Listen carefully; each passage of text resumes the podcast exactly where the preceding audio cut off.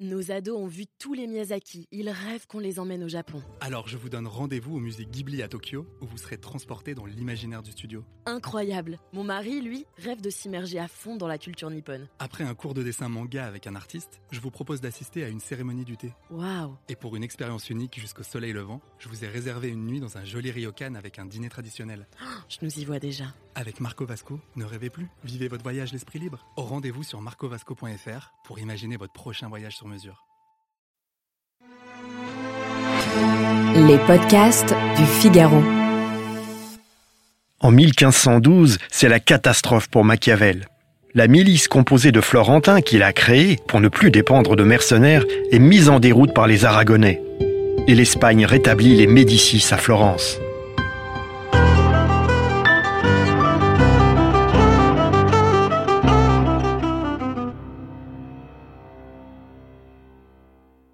Machiavel est un serviteur du gouvernement qui vient de tomber. Il est compromis. Il devrait s'enfuir par prudence et observer la tournure des événements. Mais non, Machiavel reste à son poste. Il attend les Médicis et il propose ses services. Est-ce qu'il a surestimé son pouvoir de séduction? En tout cas, les Médicis le révoquent de sa charge.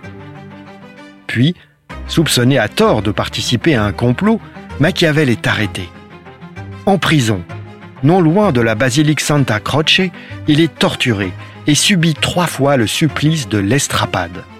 On le suspend par les bras au risque de l'estropier et on lui dit d'avouer. Mais Machiavel tient bon et nie tout. Faute de preuves, il est remis en liberté. Le voilà assigné à résidence dans la propriété qu'il a héritée de son père dans un petit village, Sant'Andrea in Percusina, à 15 km au sud de Florence. La demeure de Machiavel, elle existe toujours, est une maison médiévale robuste et spacieuse. Le maître des lieux fait installer des portes imposantes à l'entrée de son cabinet de travail. Ses livres tapissent bientôt les murs de la pièce. Il bénéficie d'une tiédeur très agréable pendant l'été toscan. C'est là qu'il passe la plus grande partie de son temps. Le bâtiment est entouré d'une campagne magnifique. De son jardin, Machiavel, au-delà des collines, observe le dôme de la cathédrale Santa Maria del Fiore de Florence. Et son cœur se serre. Un désir le hante, revenir en grâce, servir de nouveau la patrie. Mais en attendant, il faut vivre. Dans une lettre émouvante le 10 décembre 1513, il raconte à un ami ses efforts pour ne pas sombrer dans la dépression. Je me lève avec le soleil, je vais dans un de mes bois que je fais couper, J'y demeure deux heures à examiner l'ouvrage qu'on a fait la veille et à m'entretenir avec les bûcherons. Lorsque je quitte le bois, je me rends auprès d'une fontaine, et de là à mes pièges aux grives, portant avec moi soit Dante, soit Pétrarque, soit un de ces poètes appelés mineurs tels Tibulle, Ovide et autres. Je lis leurs plaintes passionnées et leurs transports amoureux. Je me rappelle les miens, et je jouis un moment de ce doux souvenir. La nuit apaise Machiavel et lui apporte la consolation. Il raconte Le soir venu, je retourne chez moi et j'entre dans mon cabinet. Je me dépouille sur la porte de ces habits de paysan couverts de poussière et de boue. Je me revais d'habits de cour ou de mon costume et, habillé décemment, je pénètre dans le sanctuaire antique des grands hommes de l'Antiquité. Reçu par eux avec bonté et bienveillance, je me repais de cette nourriture qui seule est faite pour moi et pour laquelle je suis né. Je ne crains pas de m'entretenir avec eux et de leur demander compte de leurs actions. Ils me répondent avec bonté.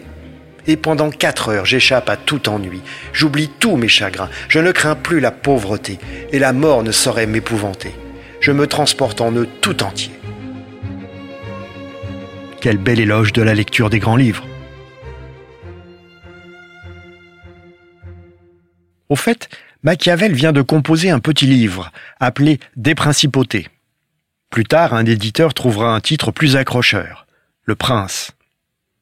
Machiavel dédie le prince aux Médicis qui dirigent Florence. Il veut lui prouver qu'il connaît son métier, l'art politique, arte dello Stato, comme d'autres maîtrisent l'art de la laine ou de l'architecture. Pour le penseur, c'est pareil. Il se regarde comme un praticien il a franchi la réflexion politique de tout surplomb religieux et moral.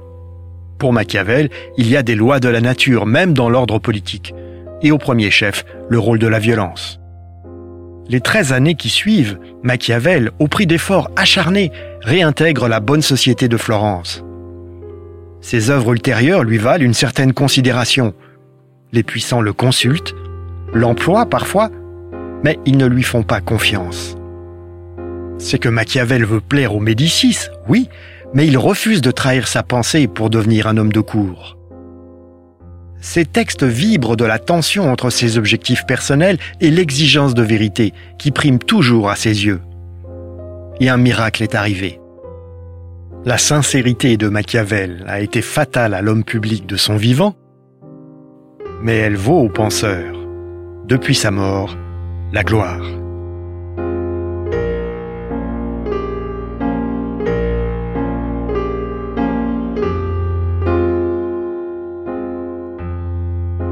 Merci d'avoir écouté ce podcast. Je suis Guillaume Perrault, rédacteur en chef au Figaro. Vous pouvez les retrouver sur lefigaro.fr et sur toutes les plateformes d'écoute. À bientôt.